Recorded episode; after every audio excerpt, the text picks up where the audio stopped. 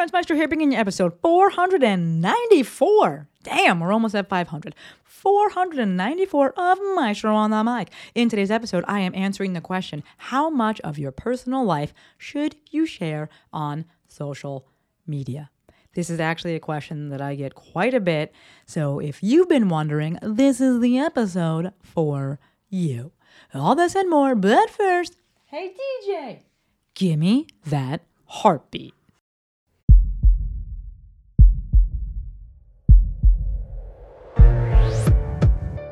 This is Maestro on the Mic. a podcast designed to help you change your mindset and your life. It is time for something new. Join host Dr. Shante Cofield, also known as the Movement Maestro, on a journey to see the bigger picture, Open your eyes. find your passion, and discover how movement unites us all. Let's get it poppin'. This is Maestro on the mic. I'm the maestro, and you're about to get maestrofied. Three, two, one. Hello, hello, hello, my podcast people, and thank you for joining me for yet another episode of my favorite podcast. Today we are answering the question How much of your personal life should you share on social media? If you're listening to this on the date it drops, it's Thursday, July 19th. Happy middle of July. Just so you know, it is summer in July. I said this on the past episode. I don't know what episode it was, but either way, I'm still celebrating it because when it was all rainy, I was talking about the weather a lot, right? I was like a straight up meteorologist. So I'm going to, on the flip side here, celebrate the sun. It's still great. Best place to live. Today's episode is somewhat inspired by the Best Life podcast. They did a recently. They recently did an episode. Fun fact: Courtney also edits their podcast. Um, I found Courtney, my amazing editor, um, through Jill, and she edits Jill's podcast. Uh, Jill's podcast with Danny J, um, the Best Life, and they recently did an episode about this, and it was something about like, do you have to share a breakup, or should you share a breakup on social media. And I was like, you know what? I'm going to do my own episode on this because I have some thoughts. Um, I didn't listen to theirs, but I'm sure that I agree with what they said. Um, but I have some thoughts, and I do get this question a lot, especially in the intensive, of just like, how much of my personal life should I share on this? How much personal do I put in a professional account? And the answer, of course, you folks already know, is that it's up to you. I want to kind of tease this out and maybe give some don't know, examples because they, they come up and people have asked. Um, but at the end of the day, what you share on social media is up to you. And I will, within this episode, talk about kind of the value of getting more personal, if you will. Not that you have to show up crying. Please, honestly, don't do that. You don't have to show up crying on Instagram. But there is value value to really humanizing the account um, and looking to build that personal brand, really putting the person in in personal brand. But as it relates to, to what you should share or how much you should share, how much of your personal life should you share. And one, you know that I hate that word should, but I think it all comes down to integrity. Because if you go to the other side of this, something that I see in the space is that people are preaching a message and then living another.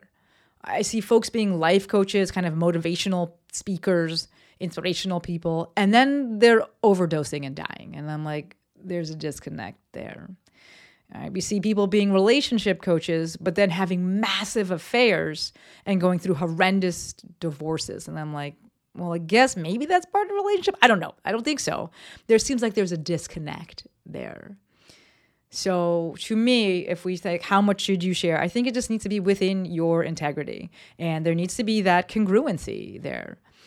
I think that choosing to not share certain things and not share certain parts of your own life for your own personal reasons does not at all mean that you're acting out of integrity. It's actually making those choices to not share and how you how you make those choices of what you are sharing. That's that puts you and places you within your integrity. So all that to say, if you're making money off of what you're sharing in your life, if your life is your area of expertise, then yeah, I think that the default should be to share. And again, I'm thinking about like relationship people and then like or these motivational people and then like this it doesn't that there is an I have an issue with that. And then like you're hiding something from people. You're like, I'm this motivational person. My life is great, but then I just overdosed. Not because my life was great, because I had all these troubles. Like that, there's a problem there for me. So, in terms of why even share your life and anything personal, as it relates to building a personal brand, it's because it creates relatability and likability. Right in the world of online business, and for many things, and many things that you know, especially within online business, the level of expertise is oftentimes very similar, especially amongst industry leaders, ideally amongst industry leaders. Um, or when you're serving the general population. When you get more specialized, that's different. But when we're going to the, to the general population, the level of expertise of the provider may be very, very similar. So, for example, most people that are looking for a physical therapist or like a personal trainer, they don't actually need like the world's best physical therapist or the world's best personal trainer, whatever that looks like. They just probably need to do something and they'll get better. To that end, when we look to differentiate ourselves, if you're going to that demographic, sharing you, the person, can be a significant differentiator. How much should you share? What exactly should you share? Again, this is up to you, 100% up to you. And I will say, and I, I heard this from from Emma Emma Jack. Shout out to you, Emma Jack. Document, don't create. I think she got it from somebody. She said it as a quote. I don't know. I can't remember, but either way, I'm going to credit Emma Jack with that. But when it comes to social media, document, don't create. So to me, Instagram is so amazing because there's all the different parts of the platform, and you can go in your stories and you can just document your day. Who are you with? What are you doing? What does it look like when you wake up? What are you eating? Right? That's part of your personal life, and that those are things that they create what we call knowables, but they tie into relatability. They contribute to likability. An important note here about quote unquote vulnerability. I hate this discussion. You know, people talking about being more vulnerable. The definition of vulnerable is susceptible to physical or emotional attack or harm. What most people consider to be vulnerable is actually just them being emotional. And for those who eat it up, relatable. Right? Going online and just crying, to me, it's honestly quite oftentimes embarrassing. And I heard a quote once teach from the scar, not the wound. Right? So, yeah, experience life for sure, have your emotions, and then process them, work through them, take the lessons from them, and then go and share that. So, as it relates to personal life, like what what exactly constitutes personal life? To me, it's anything, right? It's anything outside of your pure, pure business life. So it can simply be the things that you do for fun. It could be hobbies, TV, food, books, trips, traveling, exercise, vacations, all of that. Your life outside of business. This is what humanizes the account. This is again where we start to get that relatability and we get that likability.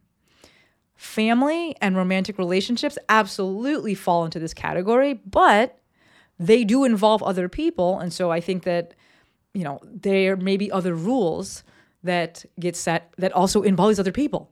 Right? We need consent from them. So you'll see people blurring people's faces out, um, blurring their kids' faces out, and things like that. Makes sense. I will say, as it relates to relationships, I personally have never been one to make relationships front and center. I did recently, so I recently, a few months ago, post a, a breakup post because folks knew that I was dating this person. And I felt that it would be very weird to just not post anything about what this person just stops showing up in, in your stories and your posts.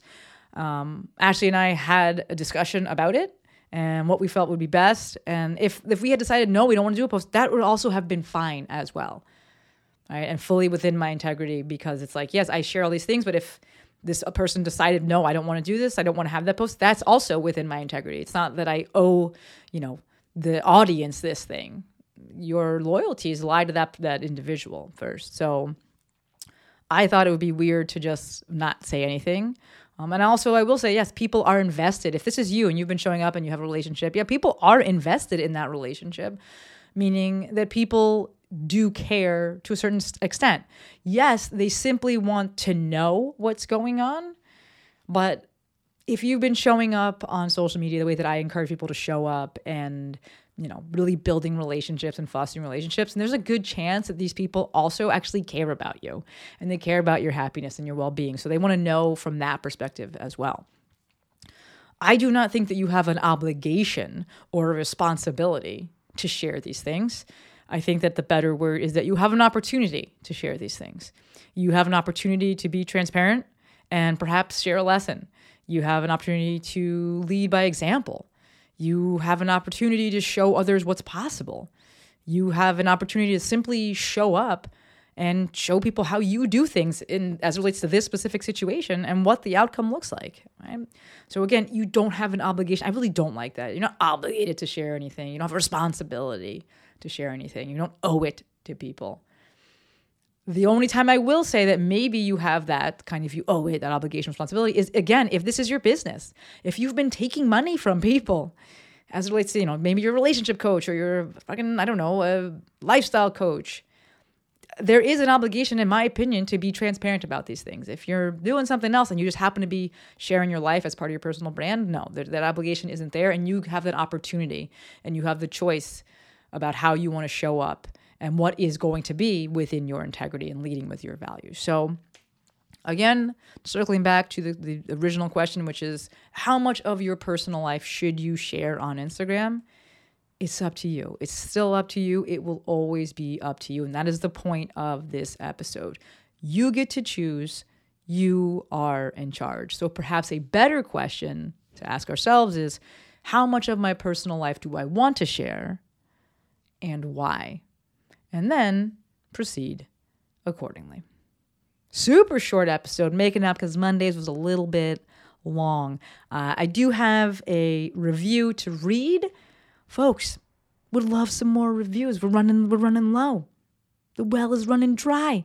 I also think Instagram does does weird stuff with like how long not Instagram, excuse me. Apple does weird stuff with how long it takes for things to show up, but would love a review or just do a little tappy tap, give me some stars, rate it. Preferably 5 stars. I really don't want it if it's 1 star why are you still listening if it's one star? I don't I don't understand that. But we'll love five stars. Does it help people find the podcast? I don't know. I really don't know. But do I like reading it and seeing it? Yes, I do. So I'm going to ask for more. Also, I did a, a question in a past episode, an episode two weeks ago, last week, something like that, asking about ads. And uh, shout out to those of you, the handful of you that re- that responded and were like, "I hate ads."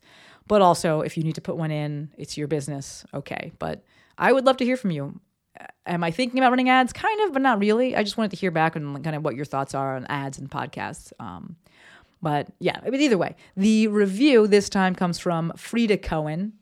And the review says, Great information in a fun way. I like that. Love listening to these. They always give me some food for thought and motivate me to take action. She always has a subject that is current and interesting to me. Frida, you are the real MVP. I really do, folks. I really I read them. I read them out loud, and I'm super super grateful. I will also say thank you to those of you that DM me, right? I know that you're listening because you're like, hey, you know, I listened, this was great, and, and sending me, you know, your, your praises and, and such. So thank you for that as well. I say it all the time, this is a very unidirectional form of content creation. I'm just talking at the camera. So it's really great and really nice to hear back and know that it's landing and it's helpful. I am here to help you. Yes, I enjoy making these, but I enjoy it even more, M O A R, when I know that it's landing. So if you got questions, comments, concerns, requests, reviews, anything, shoot me a DM at the Movement Maestro, shoot me a text 310 737 2345. Would love to hear from you. All right, officially wrapping it. Until next time, friends, Maestro